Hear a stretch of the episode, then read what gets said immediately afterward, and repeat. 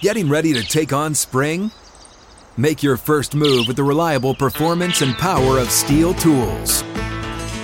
From hedge trimmers and mowers to string trimmers and more, right now you can save $20 on the STIHL MS162 or MS170 chainsaw. Real STIHL. Offer valid through June 30th, 2024. See participating retailer for details. Glad you're with us this afternoon as we broadcast from Nashville, Tennessee. Sixth and Peabody with Yeehaw Beer and Ole Smoky Moonshine. The crew is all here, and we are recapping the NFL weekend, wildcard weekend playoff games. Still one to go, and uh, we will hit on some games that we haven't discussed just yet, and then recap some of the bigger headlines of the weekend with John McClain. We say hello to John, who joins us from Houston, Texas. He's with TexasSportsNation.com, Chron.com, uh, and has been covering the NFL for nearly five decades. He's been with us for over a decade now, and he's one of the very best to do it. He's joining us a day early because he and PK will be uh, unavailable tomorrow because they'll be in a big meeting to discuss the latest class and the selection of the Pro Football Hall of Fame that will be uh, inducted this August. John, hope you're doing well, and uh, happy Monday to you. Thank you very much, guys. Thank for having me on today early. Absolutely. We, we appreciate you coming on. Um, let's start with tonight's game. Uh, matchup between the Cardinals, who are 8 and 1 on the road this season, going on the road against their divisional opponent. They split during the regular season, and the Rams have been playing well. Stafford's been very up and down, but they've been winning games. What do you make of the final wildcard weekend matchup? First of all, Jonathan, I think this weekend's been great. We got blowouts because there are teams that didn't really deserve to be in there, and we shouldn't have expected the games to be close. Philadelphia 06 against playoff teams beat one team with a winning record, so that shouldn't have been a surprise. But that's why the divisional round is traditionally the best round because that's when you get all the best teams. And Rams, there's no coach to me and no player under more pressure than Sean McVay and Matthew Stafford. Stafford 03 in the playoffs with Detroit. They always said, well, the Lions are awful. He doesn't have players around him. So now he does. And then Sean McVay, who traded all those number one picks to load up with veteran players like Matthew Stafford. Uh, this game's a lot of pressure on him. Kyler Murray also trying to win his first playoff game. They're going to get a big boost with J.J. Watt coming back. Don't know how much he'll be able to play, but that's what happened to him here three years ago when he had blown out a peck and he came back for the playoffs, played off the bench in passing situations, and they beat Buffalo and then blew a 24 point lead at Kansas City. So I think it's going to be fun. I like third games between teams. You know, not all of them are like the Titans were in 99 when they beat the Jaguars three times to get to the Super Bowl. But I'll tell you what, I do not see the Cardinals going to SoFi Stadium and beating the Rams a second time this season. I don't care what their record was. I'm going with the Rams. John, two late scores for Philadelphia makes that final score look better than the game actually was. It was 31 nothing at one point with Tampa. And once again, Tom Brady on offense loses some guys, and it's no problem against the Eagles. How big would getting Leonard Fournette back in the backfield be for Tampa now moving forward? Well, he'd be well rested, that's for sure. Just like Derrick Henry's going to be well rested. And sometimes when you have running backs and they've been taking a pounding all season, and then all of a sudden they're playing an extra regular season game, and then they got playoff games if you're a wild card team. So having a back come back and and having a few weeks to rest, I think is paramount. I think it'll help their balance. Although it's just amazing to see Tom Brady continue to do the things that he's done. And it shows to me one reason Philadelphia tried to get Deshaun Watson and he rejected the Eagles because uh, invoking his no trade clause. They may try again, see if he's changed his mind. Um, activated for this game is one J.J. Watt, um, who is obviously ahead of schedule uh, to some degree to be able to return for something that most people seem to think was season ending. Uh, you know him pretty well. What uh, what what's your expectation for a guy who's strapping himself together to get back for the playoffs?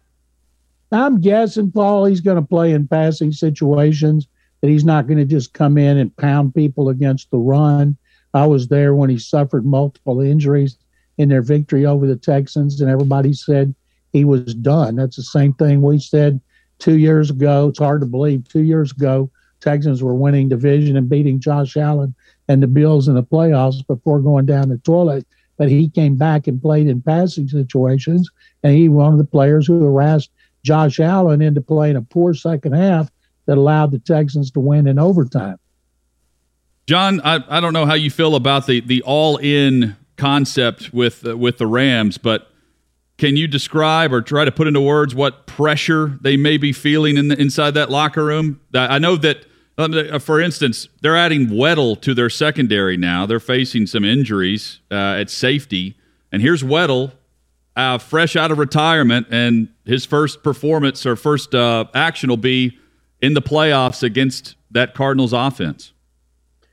I would hope he's been working out all the time, although you wonder why he would be at his age and the wear and tear he has on his body.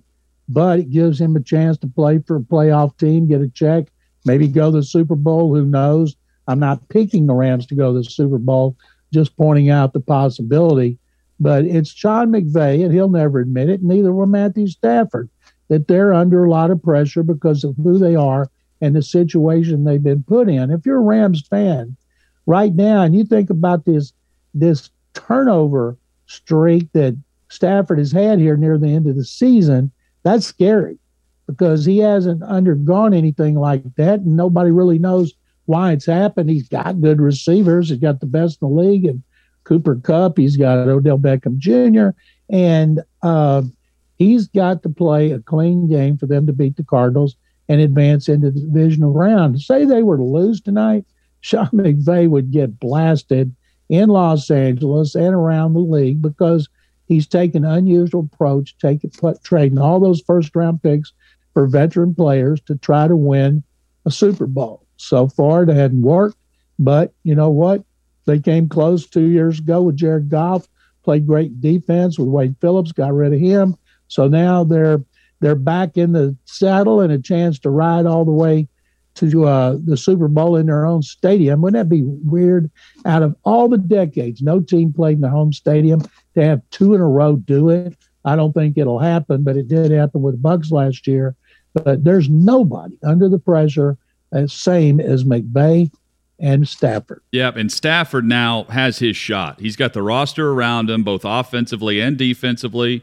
Um, he gets out of Detroit, where he was an extremely good quarterback, but we didn't mention him in the same conversation because he didn't play in the postseason. And, and now he's there with an opportunity and, and, a good roster around him to make a run. And you mentioned the, the turnovers. If he can play a clean game, they'll, they'll win. He's got the receivers around him. Teams that didn't turn the football over this past weekend are right now 3 and 0. Uh, if you had zero turnovers, that's the key for the Rams tonight because Hopkins isn't in the lineup for Murray. I think that's a big factor in this. It's one reason the Cardinals have been such a disappointment over the last five games with one victory. You know, the Rams got to win this game. If they don't win this game, they're going to be like the Cowboys an all season full of excuses and criticism. They got to win this one at home. And that's why they brought in Matthew Stafford for all those picks and, and couldn't wait to get rid of Jared Goff and they've got to come through. If they don't, Stafford and and McVay might as well go hide together. I'm not going to let Hutton's uh, logic make this question obsolete. Jerome Boger's been in the playoffs plenty before, but I say with the seventh team in each side creating an extra game in each side, it also created extra room for Jerome Boger, uh, who should never be in a playoff game.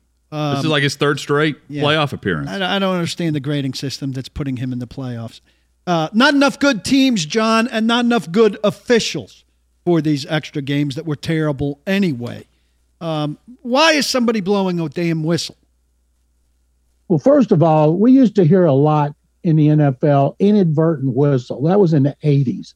And and and once the play, once you heard the whistle, the play was dead. It used to be maddening because a lot of times it was big plays, it was touchdowns, and then it was called back. I remember covering the Oilers, and that happened to them. And I, then I don't know what happened. You didn't hear the term inadvertent whistle anymore. David Reed, David Reed points out, John, that one of the things that happened is that guys are not supposed to have their whistle in their mouth anymore. They're supposed to have to physically take the whistle to their mouth, which creates less of an occasion to quote unquote accidentally blow it.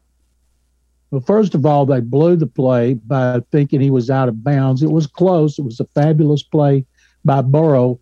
But what bothered me was the way the officials in the NFL just lied about it. Yeah. And said that we didn't hear the whistle till the ball was in his hands. We all heard it initially, and and then we heard it in replay. And I'd love to sit there with the NFL people and say, okay, let's listen. And they just lied about it, and that makes it even worse. I'd rather just come out and say, hey, they blew it. You know, it's not reviewable. They just blew it. And would have kept the Bengals from winning the game? I don't know. It was a touchdown. They lost by a touchdown, and I feel Raiders always seem to come out on the short end of controversial calls.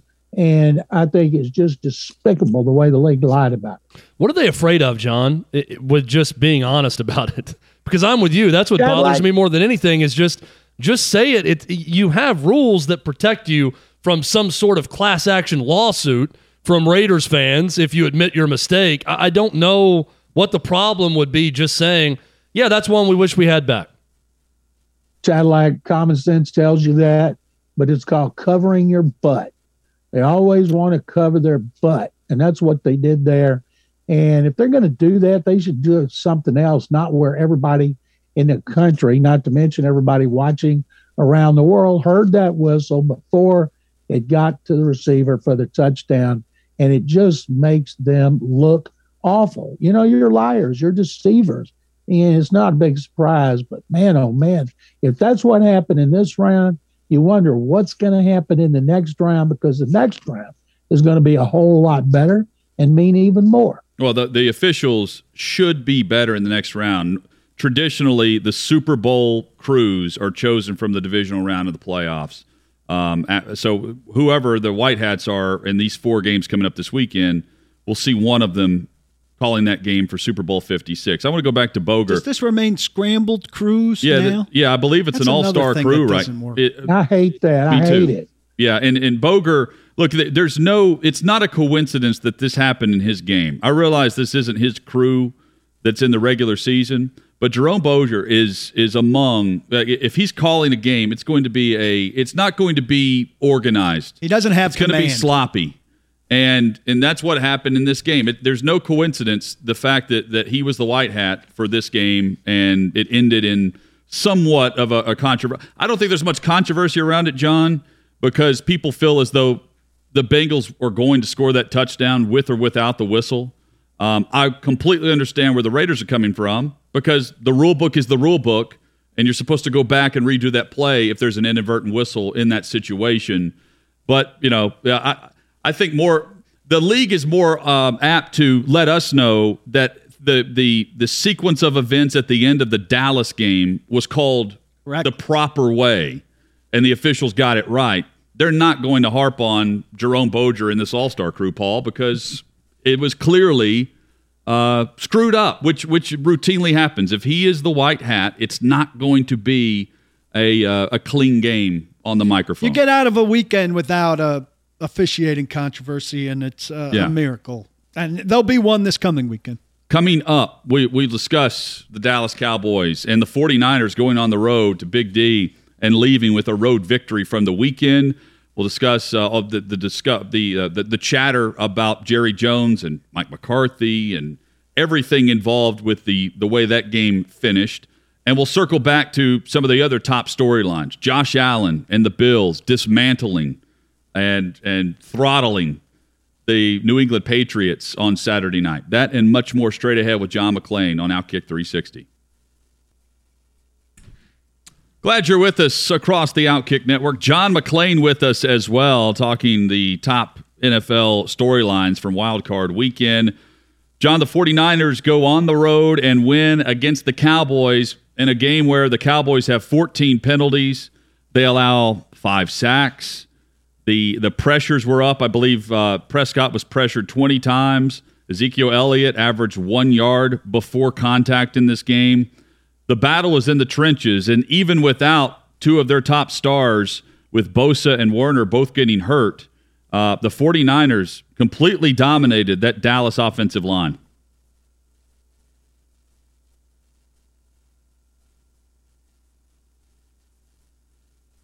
We will uh, get John. Uh, hang on one second, John. Try it now. We have, we have you muted. Well, not anymore. Now you got me. Yeah, we got you. Sorry. Yeah, start your answer over, John. One of the things that was the most impressive about the 49ers performance was DeMeco Ryans their first year coordinator, played six years for the Texans. Uh, the job he did against the NFL's number one offense, high scoring offense, he just did a tremendous job. And you mentioned Bosa and Warner out, and they still played great. They dominated up front. He called a great blitz. He doesn't blitz a lot, but man, he called one on that fourth down play. It caught the Cowboys totally off guard. Now, the, the, the 49ers offense did what it could to give this game away. Jimmy Garoppolo had that terrible interception, set up a short touchdown. But what I'm tired of is all this belly aching by the Cowboys and their fans. I thought it was despicable that Dak Prescott praised the fans for throwing bottles and other objects as the officials as they came off the field. A lot of people thought they were throwing it at the Cowboys, and because they were having to dodge it and hold up their helmet and knock them down. But it turned out as officials, and I'm guessing Prescott will apologize for that, probably get fined by the NFL because that's unlike him. He's a class guy. But the bottom line, they blew it. Mike McCarthy, Kellen Moore, the offensive coordinator, Prescott, all made terrible decisions. It was cut and dried. They should know the rule. They practiced that play. They said all the time. And he hands the ball to the center instead of the umpire, which is pretty stupid. So they got exactly what they deserve. John, do you buy that uh, that Mike McCarthy is definitely back, and do you think that Kellen Moore is coming back, or is he going to land one of these NFL head coaching jobs? Okay, right now, if you're talking to Kellen Moore, and of course he should be judged by his entire body of work, but he doesn't look real good right now. It's like the Texans and other teams are interested in inside linebackers coach Jerod Mayo of the Patriots, and he has a bigger role in the defensive game plan and play calling, along with outside linebackers coach Steve Belichick. And that's not a good look either, considering how pathetic they were against the Bills. But I don't know if Kellen Moore is going to get another head coaching job. There's eight out there. Maybe somebody will based on what they did during the season. But man, they look clueless on that last play. And as far as Mike McCarthy, I think he's 18 and 16 in two years. Jerry Jones said on his radio show he'd be back. Stephen Jones said on his radio show he'd be back. They didn't say, well, the season's over. We're going to evaluate everything, or everybody will be judged later. We'll make an announcement later. They've already shot it down. So I'm guessing he's going to stick with McCarthy. You never know. Maybe he'd want to keep Kellen Moore or Dan Quinn so bad that he would say, hey, Mike, been nice knowing you. Here's some millions of dollars to uh, go back to Green Bay and your lake house, and nice knowing you and then elevate one of them because Dan Quinn, who did a tremendous job during the season, he's in demand even more than uh, Kellen Moore. Hard to deny what they accomplished in the regular season as a team and the talent that, that they've put together. John, I, I realize not everything comes down to you know trying to make it work in our own minds here, but from Jerry Jones' perspective, uh, I, I'm trying to put myself in that situation where he has been scratching and clawing to get the Cowboys back to the Super Bowl.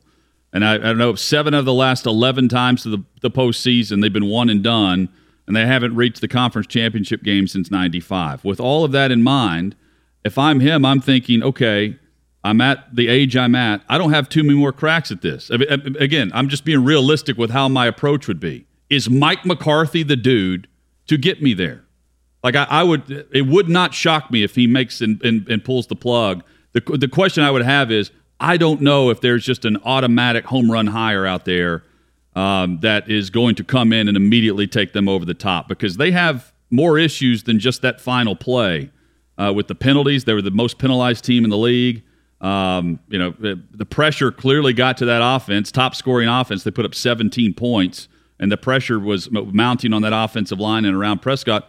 What would you do? How would you think Jerry Jones is approaching this whole situation? Because it's a bit different than the average owner around the league. Yeah, I don't think he's saying, you know, I don't have much more time and down here in Houston, and I would never do this because I think it's preposterous.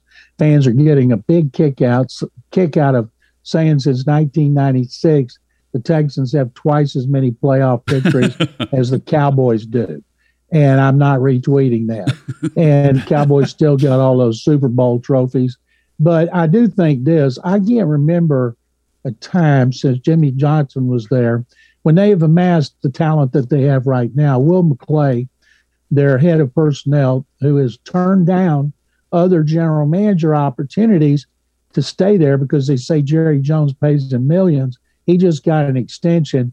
He's the main reason they have the talent that they have now. Mike McCarthy won a Super Bowl with Aaron Rodgers. It's the only one Aaron Rodgers has won, but everybody in Dallas Fort Worth area, not to mention Texas and all over the world, if you ask them today, would they fire Mike McCarthy? They say yes. And then you say, well, who would they hire? Dan Quinn, who's one year removed from being fired by Atlanta, or did he sit out a year? I can't even remember. And uh, and then Kellen Moore, who's never been a head coach and still likes looks like he needs his nose rubbed by his mama when he gets a cold. I, they know him better than they know Kellen Moore better than anybody. Mike McCarthy was supposed to call the plays when he was hired. Yeah. He said he was going to call the plays. About a week later, he said, "Uh, Kellen Moore is going to call the plays." And why do you think he did that? Because Jerry Jones made him. John, at what point does Jerry Jones go back to what he knows uh, with hiring coaches? And here's what I mean by this I think we can be too broad in general at times for discounting a coach because other coaches like them have failed. And it, now it's with the Belichick tree. Everyone's going to point to all the hires of Bill Belichick assistants that have not worked out. I look at Jerry Jones and I think, when was the last time the Cowboys were dominant and were winning Super Bowls? He hired college coaches Jimmy Johnson, Barry Switzer. At what point does he stop looking at past NFL head coaches or NFL assistants and say, again, I'm, I'm talking very generally here, probably way too broad, but says, I'm just going to go back to college and hire someone and, and see if it works out? Is, is there any outside the box slash inside the box for Jerry Jones thinking with this where he would go to a college head coach? And if so, who is that college head coach that some NFL team is going to hire at this point? He's not going to do that. He hired Jimmy Johnson because they were college teammates and best friends from Arkansas. And Jerry always told Jimmy, if I ever get an NFL team, you're the head coach I'm going to hire. And he did. And then the reason he hired Barry Switzer, who won a Super Bowl with Jimmy players after Jimmy got tired of Jerry and, and walked away, Switzer won with his players, and then he was gone. So they were he's good friends with Switzer too.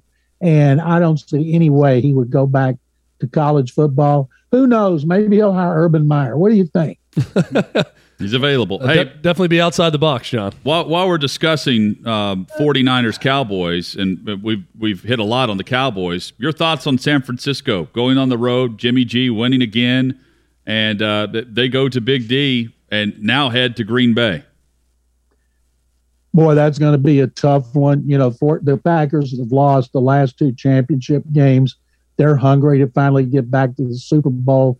It's kind of strange when you think Aaron Aaron Rodgers got all these MVP awards and yet he's only won one Super Bowl. So I think this is the year he's going to get back. I don't see the 49ers winning at Lambeau. They run the ball really well. I don't know anybody trusts Garoppolo to win at Lambeau. Based on what he's done so far, though, that draft choice before the season they're going to get for him look like a five or six. Mac could be a three or a four. And if he stuns the Packers at Lambeau Field, maybe it'll get up to a two. Wouldn't it be funny if he won a Super Bowl? They basically have to keep him and let Trey Lance watch like Aaron Rodgers did. And uh, I think it's going to be great. I love games at Lambeau. I love games in the snow. I keep wanting snow in Buffalo. It would have been the most entertaining thing on the field since the Patriots were so bad. But the Cowboys, if they make a change, I'm guessing he's going to stick with what he knows. And he knows Kellen Moore better than Dan Quinn. Uh, speaking of Buffalo, Josh Allen's performance against the Patriots was the best quarterback performance in the playoffs that you've seen since. Oh boy, I'd have to think about that one for a while, Paul. I'll tell you one thing I wish people had said. They kept saying the Bengals haven't won a playoff game since in 31 years, but they never said who they beat. Well, I was right there when they beat the Oilers and Warren Moon came off the field with a compound fracture of his thumb and the bones sticking out. And they beat the Oilers really bad, and they haven't won one since. As far as great playoff performance, Steve Young six touchdown passes in the Super Bowl was pretty impressive, and of course he was the MVP. I would have to say that one. How hot do you think? Uh, Mahomes also had five touchdown passes. What a lot of people just skipping right past Titans or the Bengals and calling uh, foolishly calling KC and uh, and Buffalo AFC Championship game. I don't know about that, but awfully good quarterback matchup. Patrick Mahomes has been inconsistent this season, and seeing what he did, not to mention the calls that Andy Reid was making with Travis Kelce throwing a touchdown pass an offensive lineman catching a touchdown pass. And he just opened up that bag and used it all. I might have saved a little bit because it was a blowout. But I tell you what, it, it so much depends on Derrick Henry. I think if he touches it 10 times, they're going to win this game. Then you get him in shape the next week. Can he touch it 20 times? And controlling the ball in the playoffs is so important. We saw with the Patriots, they were exposed at the end of the year and in that playoff game. Mac Jones was fine if they were ahead or it was close and he could throw a lot of short passes. But he's a rookie. He just wasn't ready to bring them from behind or even make it respectable. But Josh Allen and Mahomes right now are the hot quarterbacks. But sometimes in the playoffs, it's a running game that gets you to that next round, and the Titans are the best at it. Hey, John, you mentioned those playoff games the Texans have won since the last time the Cowboys were, were any good. Uh, I'm curious, how many playoff games will the Texans win with head coach Hines Ward leading the Texans organization? that was one of the strangest announcements from a team, and it got a huge reaction where everyone did a double take and said, wait, what? Hines Ward interviewed for the head coaching job for the Texans. What do you know about that interview, and does Hines Ward have a chance? Absolutely not. He's in his first season as a receivers coach at Florida Atlantic and he was an offensive assistant for two years with the Jets. And as you guys know, he's very well respected. I'm guessing that uh, Nick Caserio, the general manager, did that as a favor to an agent, or maybe he's friends with Hines Ward to get his name out there. Because I'll bet you Hines Ward ends up being an assistant coach in the NFL next year. Can't be wanting to stay at Florida Atlantic. And maybe by generating a little attention like that, might help him get a little recognition as a position coach.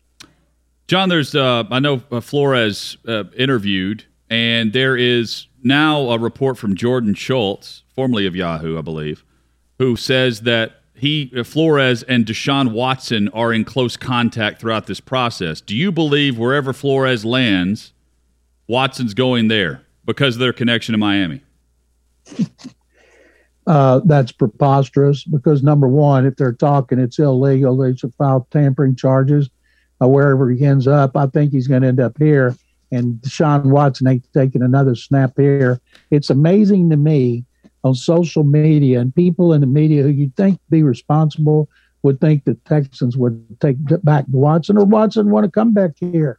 As I wrote today, that ship has sailed so long ago you can't even see it on the horizon. So, John, you think Brian Flores is the Patriots connection that's going to be hired in Houston?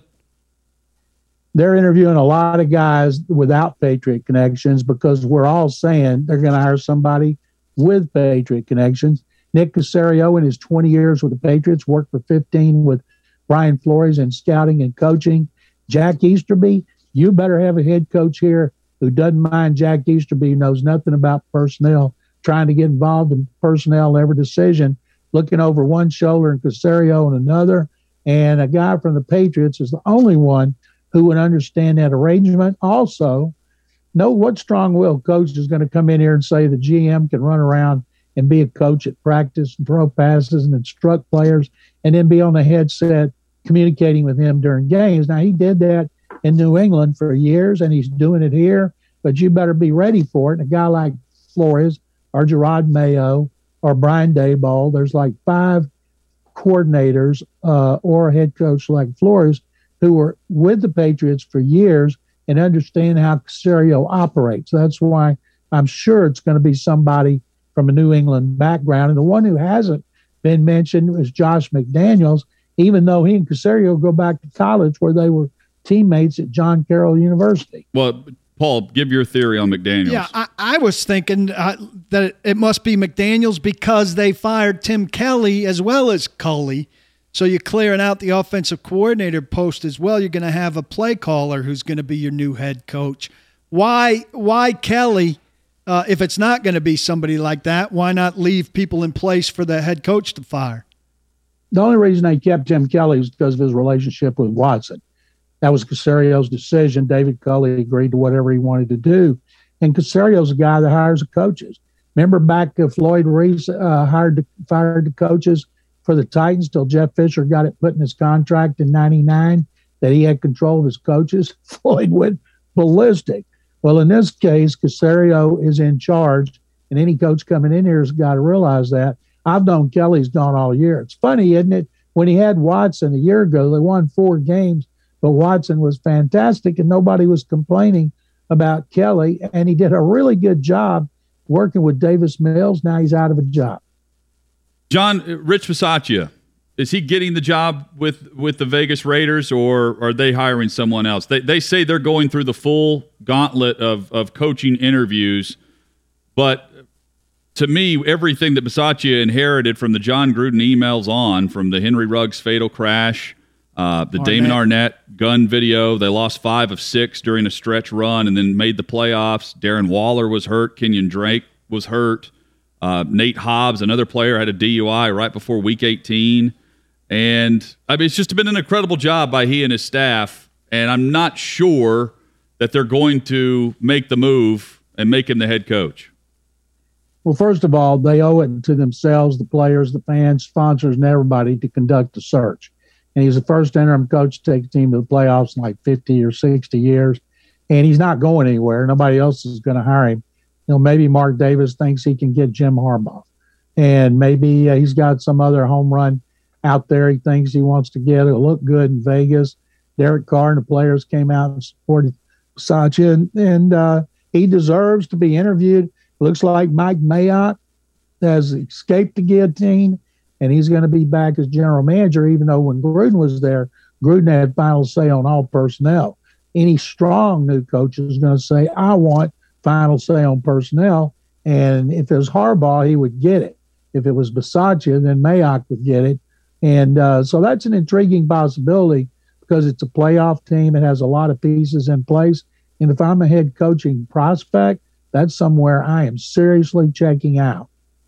Couple things on the way out. Um, first, your your thoughts on Ben Roethlisberger playing his final game as an NFL quarterback, and what you think of when you think of Big Ben's career. I think a Big Ben coming in out of Miami of Ohio in 2004, great draft in the first round for quarterbacks like Eli Manning, Ben, and uh, Philip Rivers, and there's one more. Can't even remember who it was. And then the punishment he withstood because he was a runner then he had the problems off the field with sexual assault. Then he got his life in order and never had a losing record. And nobody expected him to go out with a win, but he can say he never had a losing record. And I'm pretty sure Paul and I at some point will vote for him for the Hall of Fame. But uh, now, the fact that he's not there, what are the Steelers going to do? If I'm a quarterback, I want to go to Pittsburgh. And you mentioned the Pro Football Hall of Fame. You and Paul will be in the, the virtual room tomorrow uh, as you select the latest class that will be inducted this August. Give us a preview of what, what's in store for you guys tomorrow. All I know is I'm promoting, presenting Andre Johnson, and I'm last. Usually that's kind of a kiss of death to go last. I may sound an air horn to make sure Paul and others are still awake by the time I make my presentation. We can only have five minutes. And then when you're through with that presentation, others speak up. And I think Andre Johnson deserves it. The competition's Reggie Wayne and Torry Holt at wide receiver, and they're deserving too. It's always a fascinating rewarding day. It's just a bummer the way they do it now, and we don't have an idea who's going to make it like we used to. That is a tough slot. So uh, they draw positions kind of on a rotating basis annually. Receiver going last, and who are the other receivers? Torry Holt. He misses by two letters at least. Not going. It's alphabetical by position, so he really misses out there just by two letters. Which position is heavily dominated uh, this year? I know there's two offensive linemen with Boselli and Anderson. Is there? Uh, it sounds like wide receivers well rep, repped here. There's three wide receivers, and I believe there were seven who made the final 25 semifinalists. Competition's going to be intense. Like Reggie Wayne's going to be promoted by Bill Polian and Tony Dungy, yeah, who, who drafted him and coached him. Heavy defensive defensive yeah. line presence. Jared Allen, Richard Seymour, DeMarcus Ware, Patrick Willis, Bryant Young.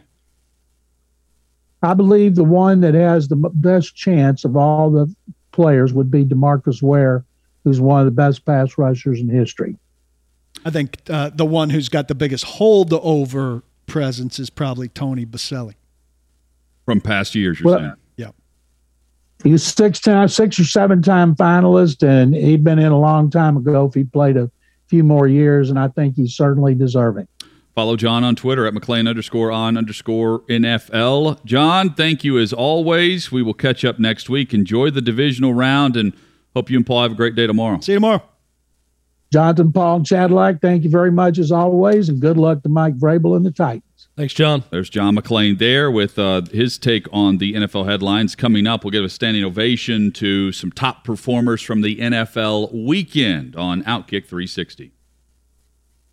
Time for our top performers from the NFL weekend. Outkick 360 rolls on. It starts with Josh Allen, who was fantastic. He he won the weekend. Uh, not just the Bills, but man, he was uh, he was on fire against the Patriots defense. No stopping him. And guys, uh, just based on the uh, the possessions, they end in touchdowns, except for the final one where they're kneeling it out. And Mitchell Trubisky's actually the quarterback taking the knees in that game, and not Josh Allen. What that, a game he had! Yeah, I know. Uh, the fact that we saw Trubisky and it wasn't uh, it wasn't due to injury is crazy. That's how good Allen was, and I'm, I'm not sure if he can play much better than the efficient offense that we saw and that saw him lead in this game, but they would have won against any team in the NFL on Saturday. The Bills would have won that matchup. That's how good he was. Yeah, I'm going to stay with the Bills. Dawson Knox, uh, former Brentwood Academy Eagle and uh, Ole Miss Rebel, those two touchdowns in the first one. Uh, Next Gen Stats had that at about 18% that that was going to be complete, where Josh Allen admitted he was trying to throw the ball away. And Dawson Knox made a terrific play in the back of the end zone for the Bills' first touchdown and then scored their second touchdown also. 89 yards, two touchdowns. Uh, I thought he was big for the Bills. I mean, you could pick a handful of guys. The Micah Hyde interception yeah. oh. was another one that was spectacular uh, for Buffalo. But I, am going to go with Dawson Knox of the Bills. It's funny, the Micah Hyde interception you feel like is a game turning moment for a little while. and then when things get so out of hand, you're like, yeah, that was a great interception, but it was not a game turning moment because there was no game to be turned. Uh, it's hard to go away from Patrick Mahomes here either, um, because but for uh, Allen's performance, we would all be talking about Mahomes' performance. And like you said, what was the time span? Is inside 10 minutes. It was 10 and a half minutes total off yeah, the clock. he just uh, went berserk.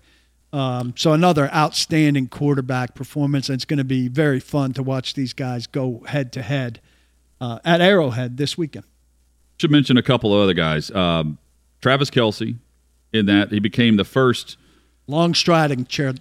The long Kelce. striding, uh, and let me get this right. I said earlier on on the touchdown where Mahomes was moving with him, I felt like he wasn't going very fast. And Chad said it's the long striding thing that gets. It's a it's an optical illusion, is what it is. There's also with him, there's a composure element of his game where he was. It felt like you know we, we were mentioning how long it felt like Burrow and Allen had to throw the football on his touchdown pass, on Kelce's touchdown pass, where that was the sixth touchdown of the game. He became the first player in postseason history to throw a touchdown, catch a touchdown, and then record 100 or more receiving yards. So he joins uh, a list of one, and he's the guy. Um, by the way, another guy who's done that was Marcus Mariota in the wild card playoff game against uh, Kansas City. His but, catch was a little odd, but crazy. Um, But going back to Kelce, he, he he has the patience to like wait for Hill to break open in the back of the end zone. I believe it was Hill he threw it to, and and who broke open and and not force it or not try to just run it in whenever that play is slow to develop. It was a fast a fast quick slant, but he hesitated just briefly, and it, um, it the defensive linemen who were jumping actually were coming back down to the ground, and that allowed Kelce just to dump it right over the top. It was it just shows great composure for a play where you're probably doing that one time and that's it um, throughout the the postseason span, throughout a maybe a career. Um, also, Tom Brady, who again just shows up and performs, and every time he shows out this time of year, you're thinking, okay, maybe we've we've counted them out too too heavily because Brady and, and then more importantly, the the Bucs defense was back at it against um, uh, a hobbled and and poor Philadelphia offense. I know uh, Hurts left that game in a walking boot, but they couldn't run it. You stop the run, they're done. And the Bucs got up early, and, and that was all she wrote. Finally, uh, for the moment, and I know the stats don't jump out at you, but for the moment, uh, and what represented on on Saturday, Joe Burrow. He's from Ohio. He's the Cincinnati Bengals quarterback. He's the undoubtedly number one overall pick coming out of college for what he did in his final year at LSU. And the debate was would you rather be the Bengals quarterback or the Jags quarterback? Because the Jags, just two years prior, had gone to the AFC Championship game. And the Bengals held that pick and went with Burrow. And you're thinking, oh, that's this is a this is the death knell. You know, Carson Palmer went there, and uh, you know we never heard from him again. Yeah. Well, here's Burrow, who's back in his home state and brings the Bengals in year number two, coming off an ACL, back to the postseason, and then winning a game for the first time since 1991, where everybody in the city received a game ball from Zac Taylor after the Zach. Taylor went to a bar. Did you see Yes. the video? He passed this bar every day on his way home. And he went with uh, the punter or somebody on special teams and actually made a little speech in front of the people drinking in this bar, celebrating, and threw it to the bartenders. Terrific moment. While we're at it, let's flip this on its head. And uh, to, to the state of Pennsylvania, you, you just sucked. Pittsburgh and Philadelphia, they just sucked. They, they're not in the class of the rest of the teams in the playoffs. And it's not a good. Uh, I'll say this because we're going to try to take a you know this thing where all right, well now it was bad, so it's always going to be bad. no, but last the two year the Bears were bad. The Colts gave Yes. the Bills a hell of a game. The two seven seeds were bad in year one. Doesn't mean they're always going to be two. bad. There's going to be year two. So last year the Colts Yeah, were yeah, good. sorry, sorry, They yeah. took the Bills In year two, to, but- to a field goal. and that's my the point. Is like this. sucked. This was with the Super Wild Card weekend. It was it was awful with those two teams. Um, well, but- the games to- top to bottom weren't that great. Yeah, but we're going to be in a Two situation where a year from now they're all going to be. You know, we're going to have some seven seed beat a two seed and be talking about Hopefully. how this is the depth of the NFL and how great it is top to bottom. Hopefully, got a long way to go. But it, from, it was from what it was just not a great weekend for games. No, I mean it, every playoff game had a 14 or more point differential at one point or another. Uh, this weekend, Hopefully every game at one point looked like a blowout. Hopefully tonight is uh, is better, and we end on a high note. We'll preview that game coming up in 35 minutes. Uh, Paul, speaking of uh, the Rams hosting the Cardinals uh, for their third matchup of the year. Coming back, we'll give the very latest on what Mike Vrabel had to say on the Tennessee Titans, the number one seed, getting the week off, and now they'll host the Cincinnati Bengals this coming Saturday. We'll roll through the divisional schedule, and then at 3:20, or excuse me, at 4:20 Central, 5:20 Eastern, Paul has a couple of things to watch for this week from the Titans' perspective as they begin preparation for the Bengals in round number two of the postseason. Hang with us. Outkick 360 rolls on.